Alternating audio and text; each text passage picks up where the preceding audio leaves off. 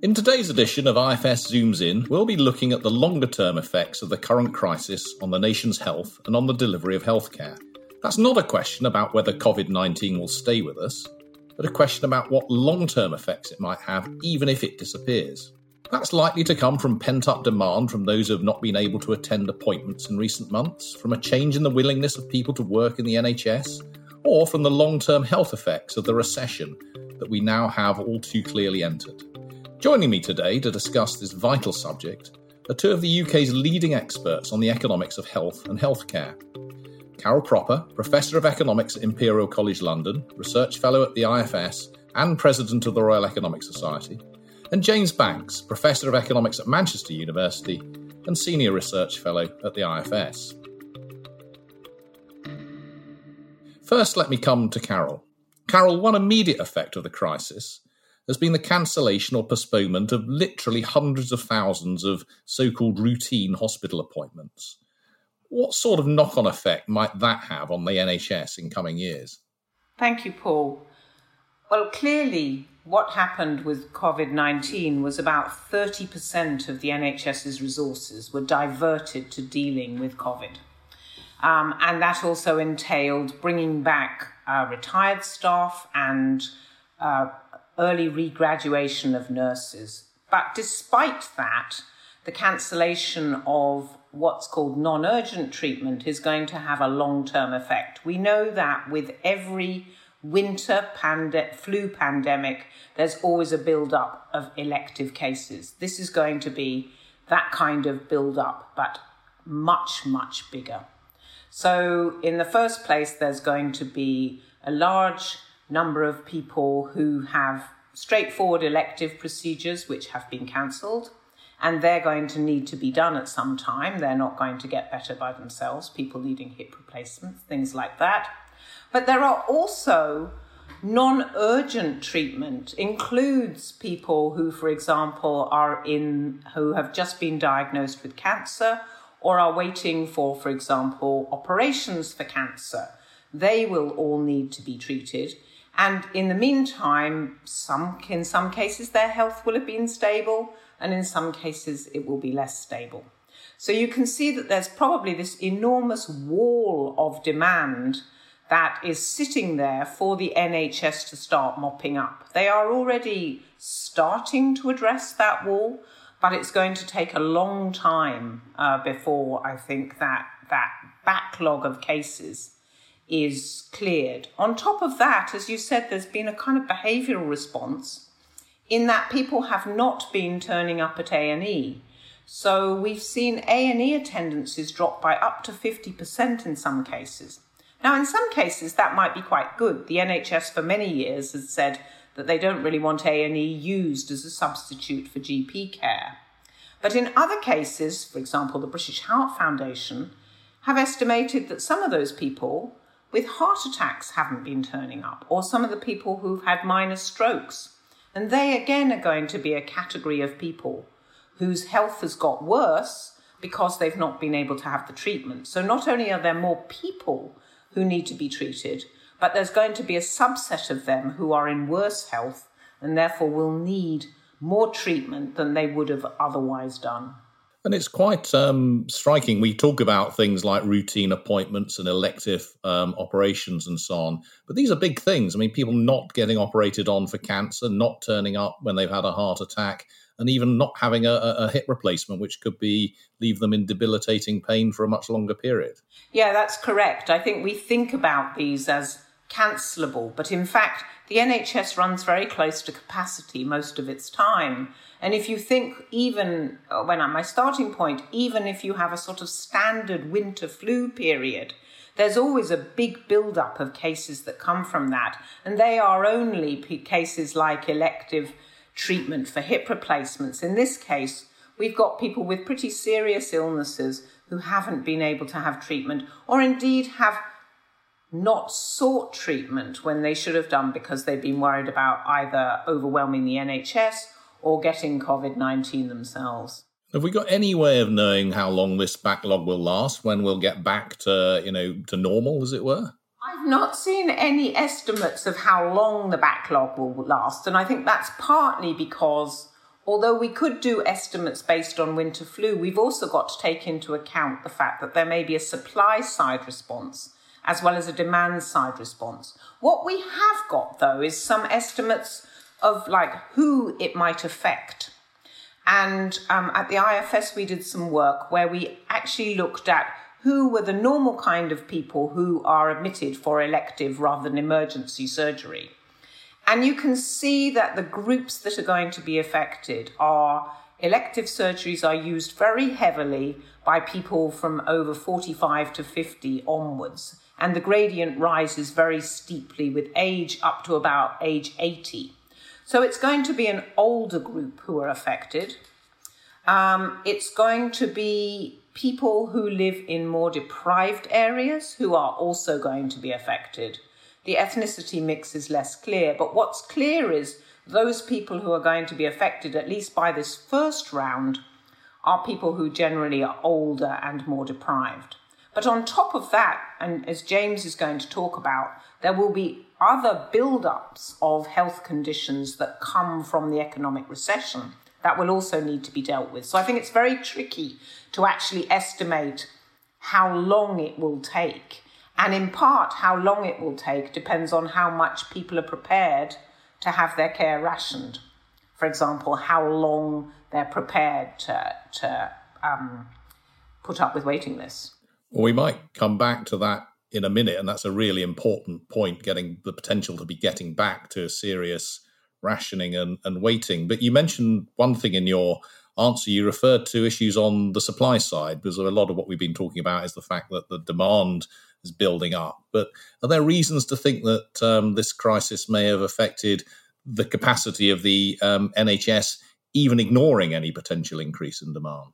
I think so. I mean, I'm a, I'm not very, I'm a little sort of unsanguine about this in the sense that what we saw in response to COVID was bringing in, for example, uh, nurses who haven't yet graduated and graduating them early. It's not that they're unqualified, they've just been graduated early and a big uh, recruitment drive of doctors who'd gone into retirement. Now, I think we're going to see many of those doctors who've come out of retirement going back into retirement. There's no reason why they would stay. But I also think that many people in the service have been totally stretched. And the and many people in the service have felt that the government have not supported them as much as they might have done for example, all the furore about whether there was or was not enough PPE. And I think that's going to make some people, particularly, for example, older consultants, perhaps think about uh, taking early retirement when they wouldn't previously have thought about that.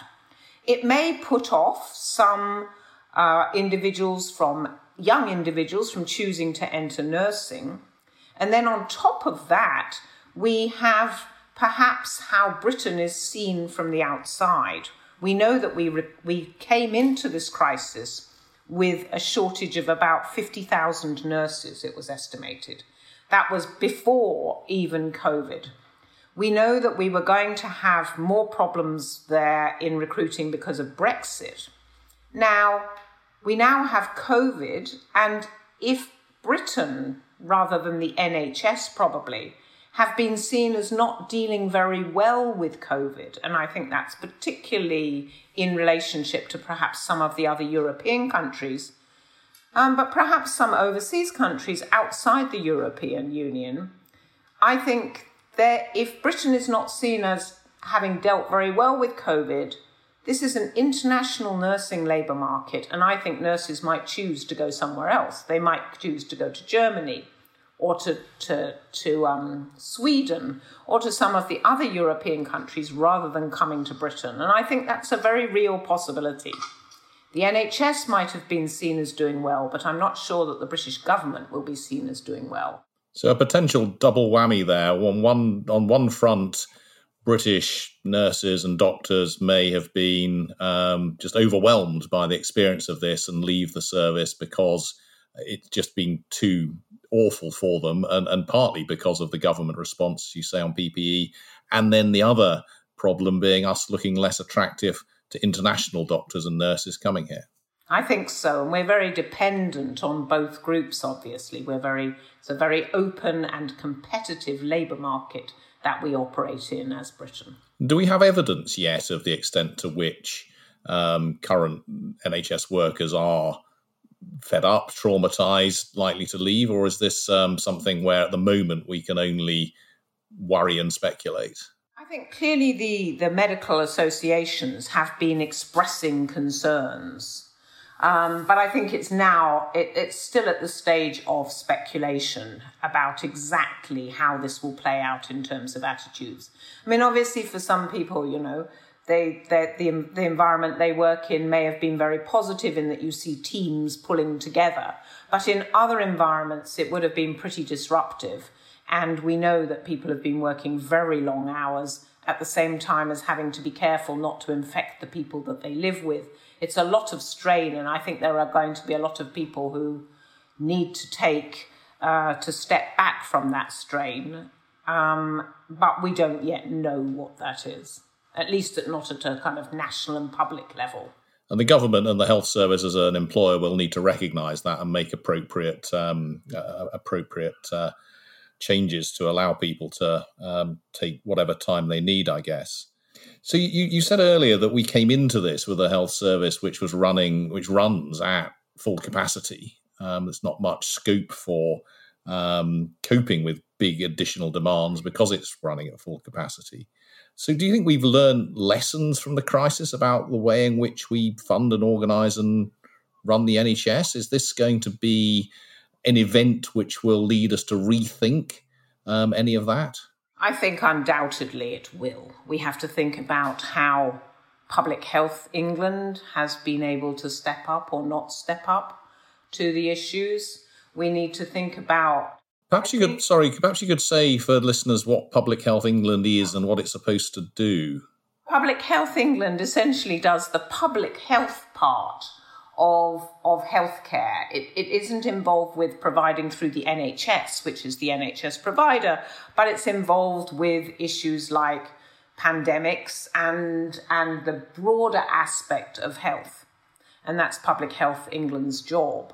Now, clearly, a pandemic falls into both the NHS's job to, to cure people or uh, uh, try and prevent people from dying, and Public Health England is responsible for a public health response, which includes things like um, testing and tracing and all those kind of things. Now, I think what's been obvious in some of the more anecdotal stories about what's been happening is that quite a lot of NHS organisation happens at the wrong level. So you've seen individual consultants uh, seeking to find PPE for their staff and their hospitals, or even de- indeed their, their units, not even their hospitals. Um, and at the same time, you've not been so that that kind of thing, which you think might be done at a national level, and there might be national stockpiles of PPE to, to deal with these things, have all been left to individual hospitals and individual managers and indeed individual doctors to try and source. So they're all happening at too low a level. On the other hand, things like track and trace which probably should happen at a local level because local knowledge, as many of the experts in track and trace keep telling us, is very important for track and trace. Track and trace has been left at some national level where I don't think the national level is the right level to be doing it. So I think there is going to be quite a lot of discussion about the organisation of the NHS, and I'm hoping that it won't simply be about reorganising hospitals, but we'll be much more fundamental about asking which tasks should be done at which level in the NHS, which tasks are appropriate at a local level, including local authorities, and which tasks are appropriate at a national level. And I think in this crisis we've got both wrong. And is that is that new? I mean, we presume it, it feels like every you know, decade or so we have a big conversation about reorganising the NHS, thinking about what should happen at at what level? What what's gone wrong with the current organisation, which has resulted in those perverse outcomes where what should be national is local and what should be local is national? I think procurement, which is where PPE falls in, has been a kind of forgotten item in the NHS. The Carter Review several years ago drew attention to the fact that a lot of procurement is at the wrong level in the NHS. I mean, this isn't unique to the NHS. Um, obviously, private sector firms have exactly the same issues. When you have large private sector firms with distributed um, uh, uh, sub-level plants or sub-level, you know, businesses, what level you do procurement at really matters. And I don't think the NHS has really ever got to grips with that. The other argument I think around public health is that public health really depends on local authorities. And we've seen money coming out of local authorities at perhaps an unprecedented level in the last 10 years. So that's that's probably newer than it usually is. But you're quite right, Paul. I think we haven't really got an appropriate level. Having an organization which employs so many people, um, all as one unit, is great for believing in our NHS, but it's not actually perhaps great for always delivering healthcare at the level it ought to be delivered at. Yes, and it's always been a problem, hasn't it, that uh, we uh, we almost worship at the NHS, and therefore real change, even when it's really necessary, can be very difficult to achieve. Uh, yes, indeed. And I would like to add one more thing, which is I think the other thing that's the more that's definitely coming, as well as thinking about NHS organisation, is pay pressure in the NHS, particularly around pay pressure around nurses. I already alluded to the fact we're coming into this with a shortage of nurses. I think we're going to have further shortage of nurses for the reasons that I outlined, this is undoubtedly going to lead to pay pressure and possibly also pressure on the system of wage regulation that happens. Um, listeners may not know, but what happens in the NHS is essentially in order that there's fairness in the NHS, that a nurse in Sunderland doing the same job as a nurse in Southend is paid more or less the same, apart from a little bit of uplift for local living conditions, that means that wages are the same across the NHS. That provides real problems for people who live in areas where the cost of living is high for nurses. And I think that wage regulation system is going to have to be looked at and possibly moving towards more regional pay regulation rather than national regulation, on top of a general uplift, I think, in nursing wages and other staff wages, clerks and porters and other groups who I think have been very much undervalued by the labour market.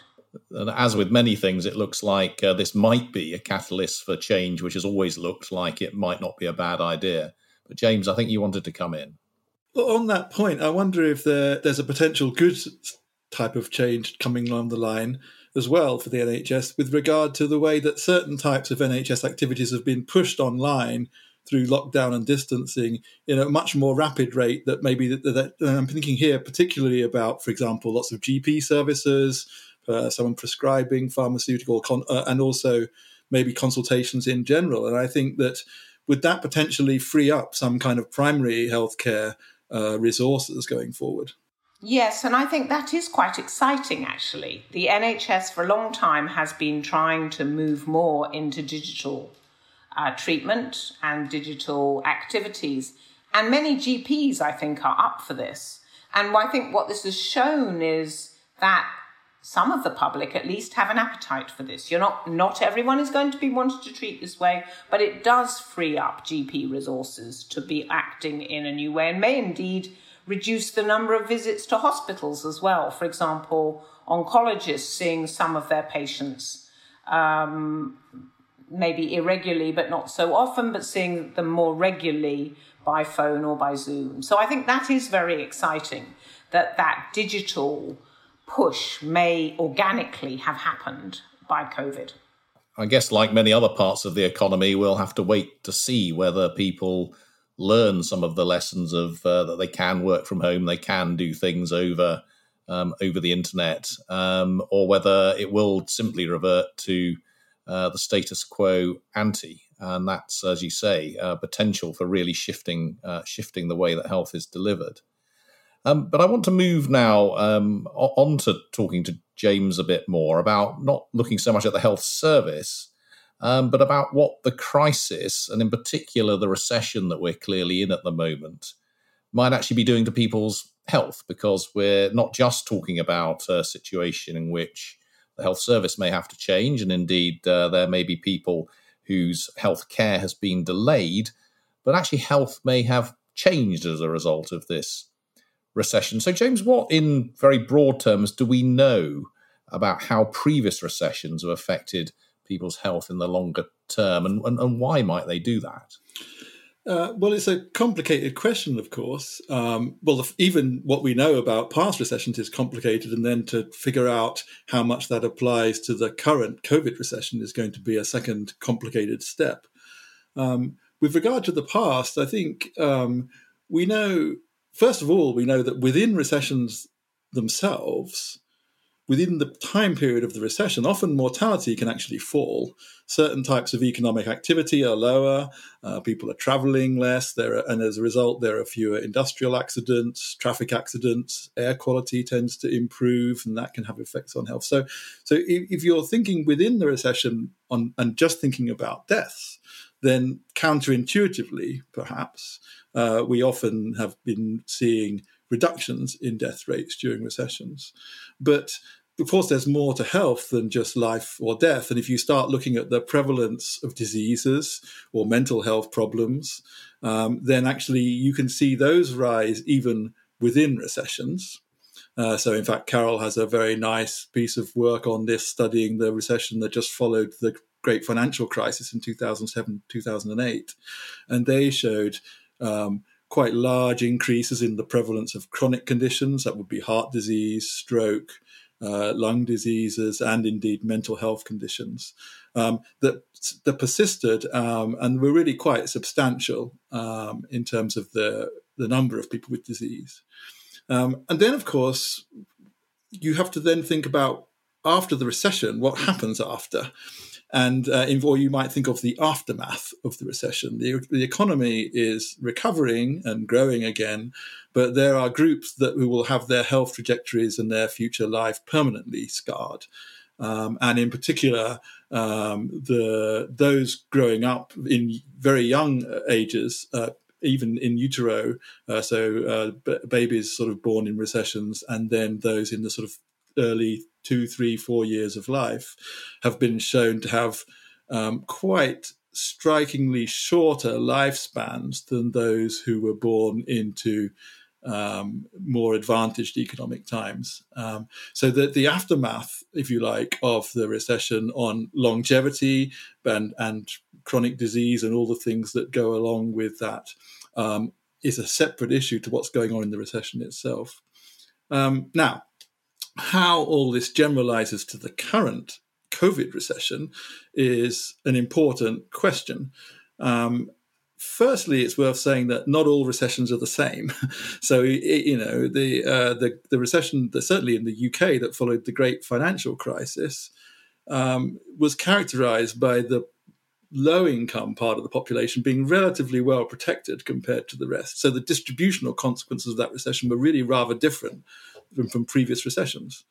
And rather unfortunately, I suppose, that's the recession that we've studied most in terms of its consequences on health, uh, partly because that's where we've had the best data.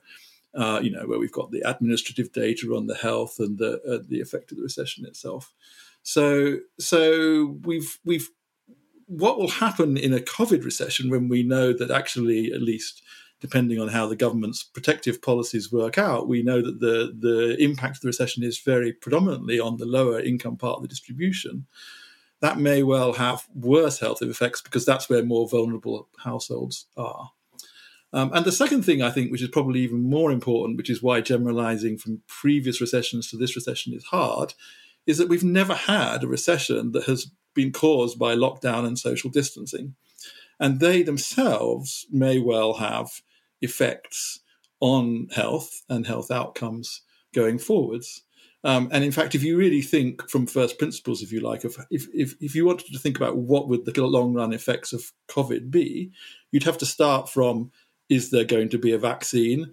You know, when is it going to come and who's going to get it? Because that's obviously going to have its own direct effects. But then you'd have to think through how is lockdown going to be lifted? How long are we going to have some form of distancing for? And how is that going to affect risk factors for health? And then how is that going to affect the recession? And then how, again, is that recession going to affect health? So you'd need to break the process down to those three, all rather important links of the chain. So huge amounts of uncertainty there. And I suppose one of the um, things that we know from previous economic episodes is that some of these effects can be very long lasting. You mentioned the impacts on uh, very young children or, or babies in, in, in, their later lives. But we know, don't we, from geographically focused recessions, I mean, the 1980s in the UK and some of the areas of the US that suffered um, you know, very badly from closing of industries, uh, that that can have you very severe effects for a very long period, particularly on often men of working age. Yeah, absolutely. And I think these factors all build up. Um, you know, in, in some of the social epidemiologists talk about the uh, the accumulation of advantage and disadvantage over the life course, or a concept of what's called allostatic load, is that essentially stresses and strains build up, and sometimes they can you know they can build up non-linearly. So a, a sort of two two can be worse than two two uh, uh, you know a stress of order two can be worse than two stresses of order one. So you know severe stresses can then have their consequence that will then multiply out future stresses in this way.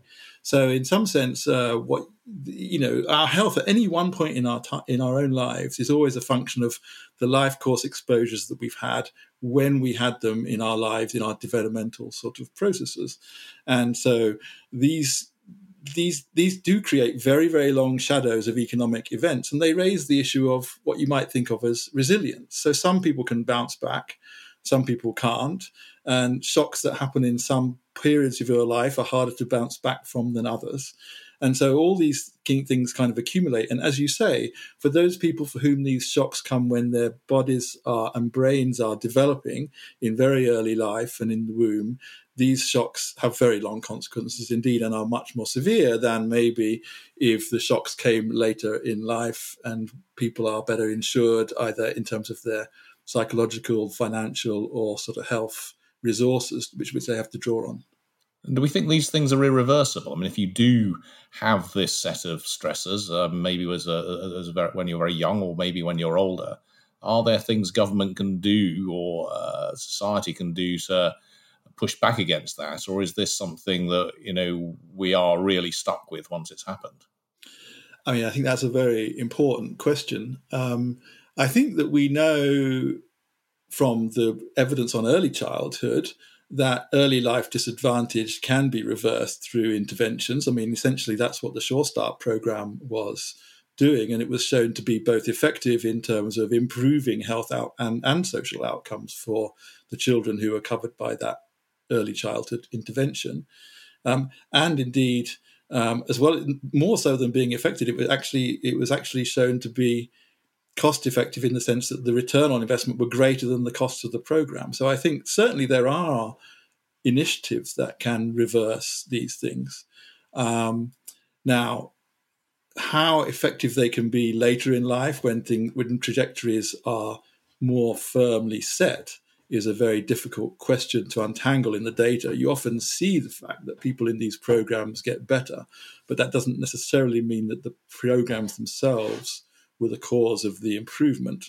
Um, and that's a complicated question to get to the bottom of. And really tough for, governments here because I think this is one of those things where these short term policies, short term economic uh, impacts can last for decades uh, in a way that um, is both uncertain and very difficult for government to deal with. Absolutely, and in very different ways for different groups as well. So, um, you know, both in terms of the initial shocks, but also the way in which people can bounce back from those shocks or the way in which those shocks persist, um, which makes both the evaluation of the programs harder and indeed the policy design much harder. Um, yeah. Uh, can, can I um, go back to something that, I mean, Carol mentioned uh, earlier on that um, one of the groups who are going who have been affected badly um, uh, over the last few months have been those over the age of 50 on the whole who might otherwise have been using elective um, operations and using the health service for non-COVID related things, but haven't been able to uh, to do so. So there's going to be a knock-on effect um, on that age group. You've talked um, conversely about uh, actually potentially rather a nasty effect on the very youngest. Um, yeah, if if we have a significant um, recession, I mean, should we think therefore of this as a, a shock to the health um, uh, of all of us going forward, or is this something where we might think there are different effects for different age groups, both economically and from a health point of view?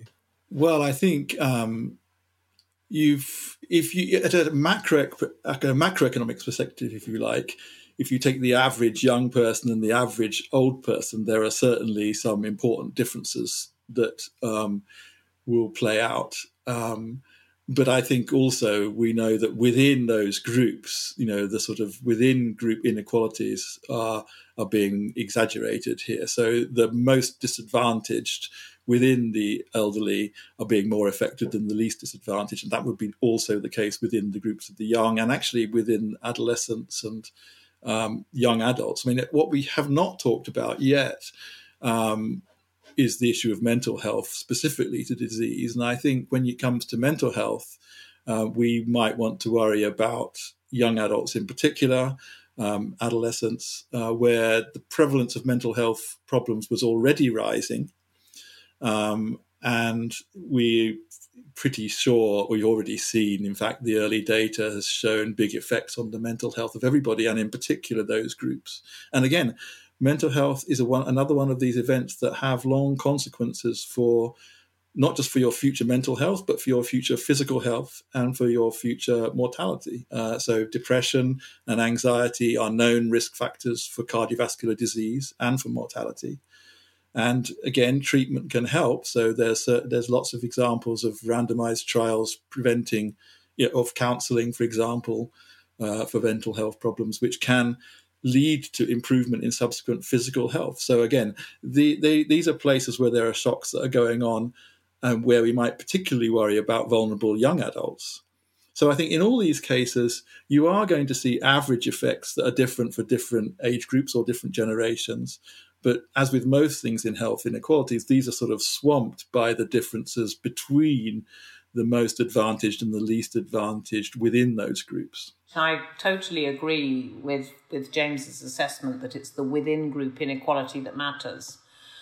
But it's also, I think, has something about to say about where we want to be focusing money for treatment, um, which is particularly, I think, around mental health, which has been shown that talking therapies, as James says, are very cost effective, but also more generally preventative health measures, which have always been both preventative and mental health measures, particularly for the young, have been the Cinderella of, along with elder care, of the NHS. And I think COVID will really expose the need to address both that kind of aspect of moving more care into preventative health, which may, of course, be possible if GP resources are freed up by change in technology in delivering those services.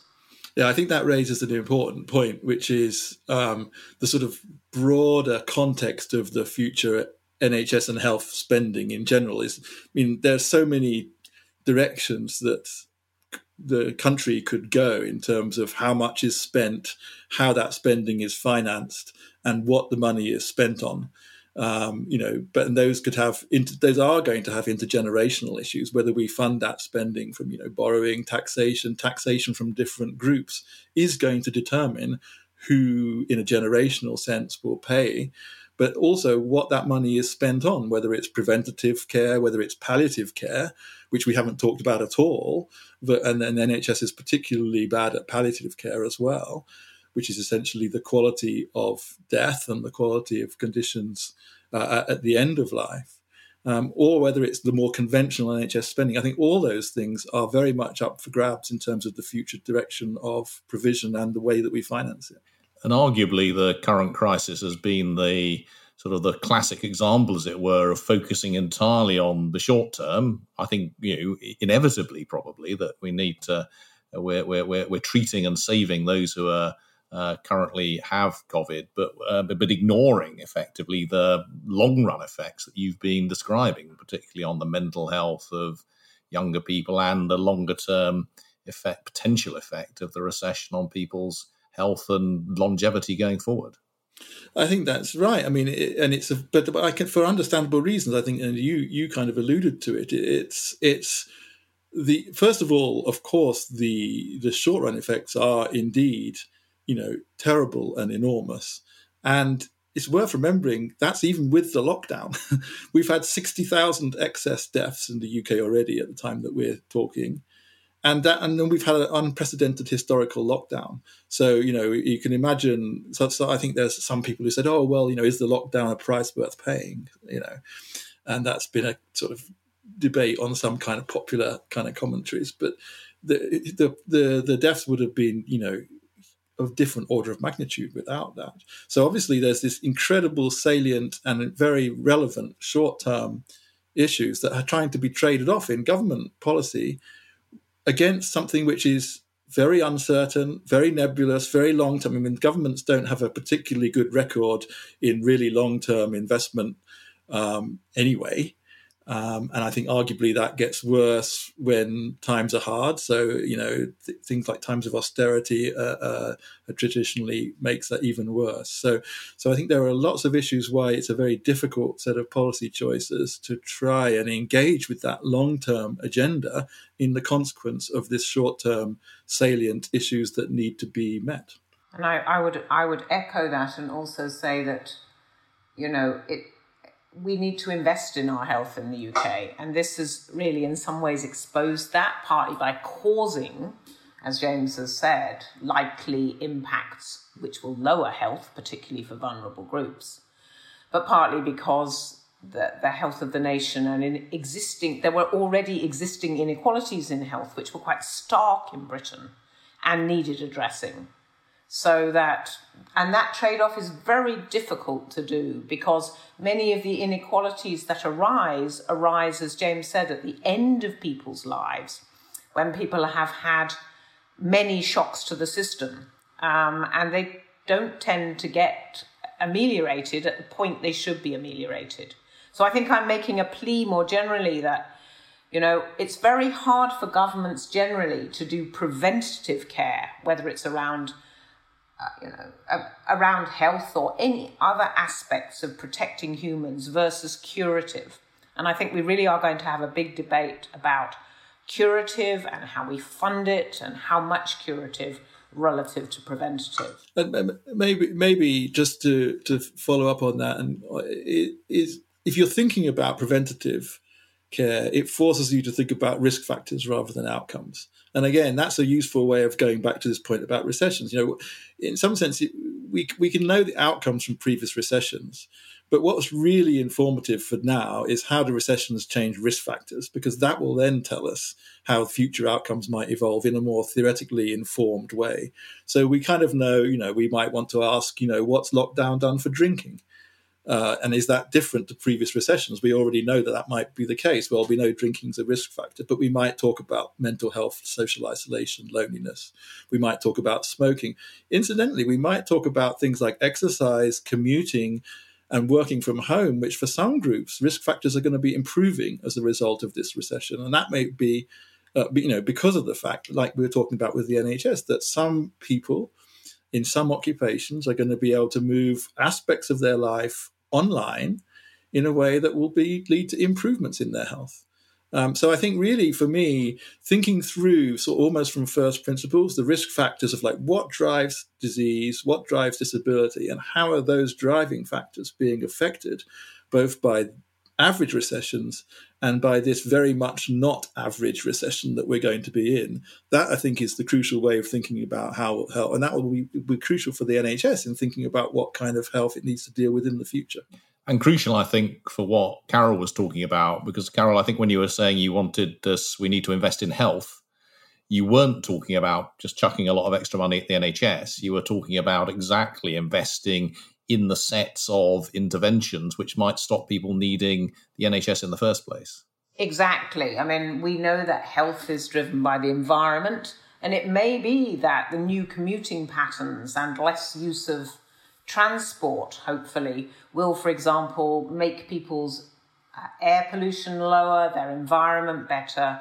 There's a whole there's a whole set of factors which affect health, and healthcare is really quite a small part of that. Yes, when it's needed, you know, for treatment of cancer, you, you need healthcare, but for a lot of the development of health, it's much more about people's living conditions, their working conditions, the broad outside environment in which they live, the amount of exercise they can take.